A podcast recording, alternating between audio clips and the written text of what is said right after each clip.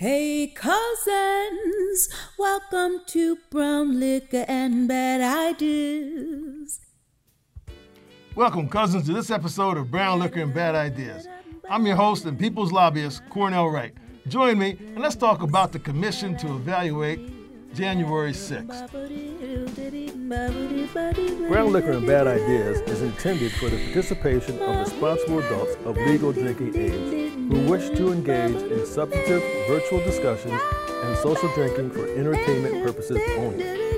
Brown Liquor and Bad Ideas does not advocate the abuse of alcoholic beverages. Choosing to participate in any of the drinking activities shared in the program should be made with moderation and caution and is the sole responsibility of the user. Now, cousins, we all, maybe not all of us, some of us were working and weren't able to get to a television, but certainly by this point in time, we've all heard and seen the various news feeds and clips and videos and all sort of thing that happened on January 6th of 2021.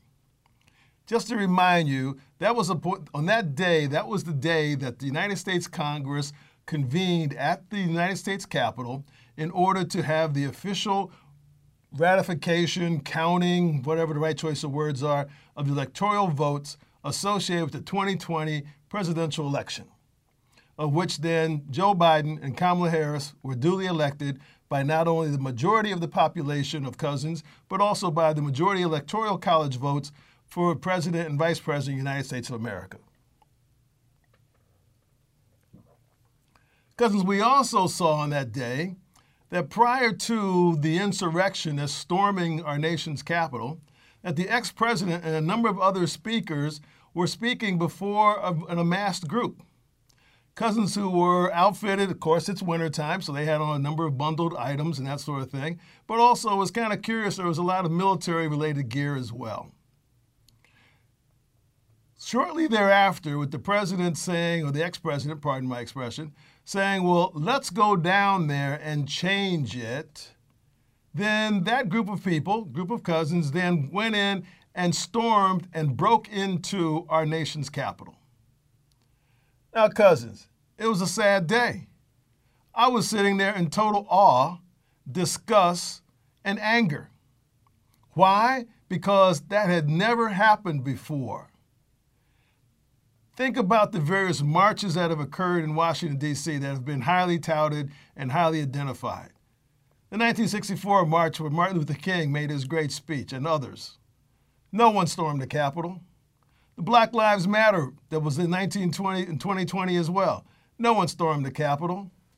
I went to the second, you know, March on Washington. No one stormed the Capitol. The Million Man Black Man March on Washington, D.C. No one stormed the Capitol. You understand this, cousins? No one has stormed the Capitol except those group of cousins who were trying to what? Dismantle our democracy and assume that the election that had been properly identified and had been validated in numerous states on numerous occasions under different ways was not correct and sound. Cousins, that was a bad idea. So we look at that, cousins. And so I found, I was curious when I was noticing that, well, gee, why aren't the Republican representatives and Republican senators not in support of understanding or producing a commission that would go deep in order to understand what were the mechanisms and the reasons that led up to that? Well, all of a sudden, cousins, start to find out that members, some members of the Republicans in Congress, were in fact in communication with the ex president while the insurrection was occurring at the Capitol. Cousins, that's called reconnaissance. When you're behind the lines and the enemy's approaching, you're giving feedback to command center. That's called reconnaissance. We're telling them what's happening and whether or not it's working. You follow me, cousins? Whether or not it's working, whether or not those cousins and I'm stretching to call them that, hoping that they're going to change their ways and their perspectives. Those cousins were attempting to overthrow our democracy. Is there any other way of looking at that? One congressman I heard had a conversation, oh, it just looked like normal people going through a tour of the Capitol. Well, let me correct that congressman on this. I've spoken with some people that I know who work in the federal government. And they say, and perhaps some of you some of you cousins have been, that when you get a chance to go on a tour of the Capitol, you leave things like your purses and your jackets and your helmets and your military gear in the office of whomever you're sponsoring your visit, your congressman or your senator. And then you're walking through in a casual manner, not running, not disrespecting anything, certainly not stealing anything, and certainly not going to anybody's offices that you're not that's off limits to you.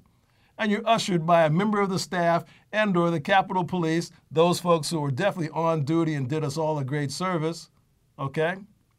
Those Capitol Police persons who were there to take care and make sure that everybody there is safe. Cousins, come on. How can we see this any other way? Remember I talked about gaslighting a couple weeks ago, a couple episodes? This is maximum gaslighting for anybody to insinuate for one moment that it is not worth understanding in minute detail what happened, why it happened, and how we can do what? Prevent it from happening again.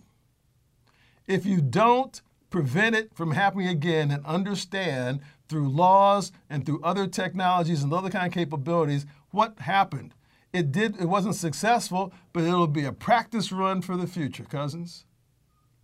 The whole idea about the United States of America and our Constitution and we the people and why it's so strong is because we've had hundreds of years of a non of a peaceful delegation and transfer of power from one political party or one person to another. That's what is the essence of the Constitution. That's why it's great. That's why our experiment in democracy is so fulfilling and is, in fact, the beacon for the rest of the world, but only, cousins, if we maintain it. This was a direct affront to that, cousins. A direct affront. There's been nothing to substantiate. Nothing. You know, think about it, cousin. Nothing has substantiated any of the questions or, about fraud or inaccurate voting or things being miscounted, none of that across the country for the entire election of 2020 for the president. So why are we still talking about it? We shouldn't be. It's over. The attempt of insurrection, the attempt for having the Department of Justice have impact. Now we're starting to see a number of uh, state legislatures are enacting laws very much aligned with what the ex president was asking for other states to do that he had lost. That is, change the votes from the people to what we determine to being our elected officials, have them decide who becomes president. Cousins, that's not democracy. I don't know what that is. That's not, that's not democracy. And I don't think that's what you and I want. Obviously, there are some people who do want that approach. Democracy is hard, cousins. It requires work. It requires sacrifice. It requires education. It requires engagement. It requires compromise. It requires bringing new ideas to the table to the benefit of whom? We, the people. So if you're not doing that or you're not a part of that, then what are you trying to purport or what are you trying to bring forward as being a better idea? Don't put that in the guise of democracy, cousins, because it's not. Okay? That's not a good idea. So, cousins, we have to reinvigorate ourselves in regards to one, understanding where our democracy is, two, being able to start to work for it, and three, to support the work coming out of this January 6th commission in order to understand what happened, why did it happen, who was involved, what action should need to be taken against those because that was on the borderline of treason, if not way over here on the side of treason, depending upon your definition of treason. And more specifically, cousin, think about the laws. There are going to have to be new laws written because the laws that existed were, I would consider, a little too light for the significance of the invasion of our capital. Too light.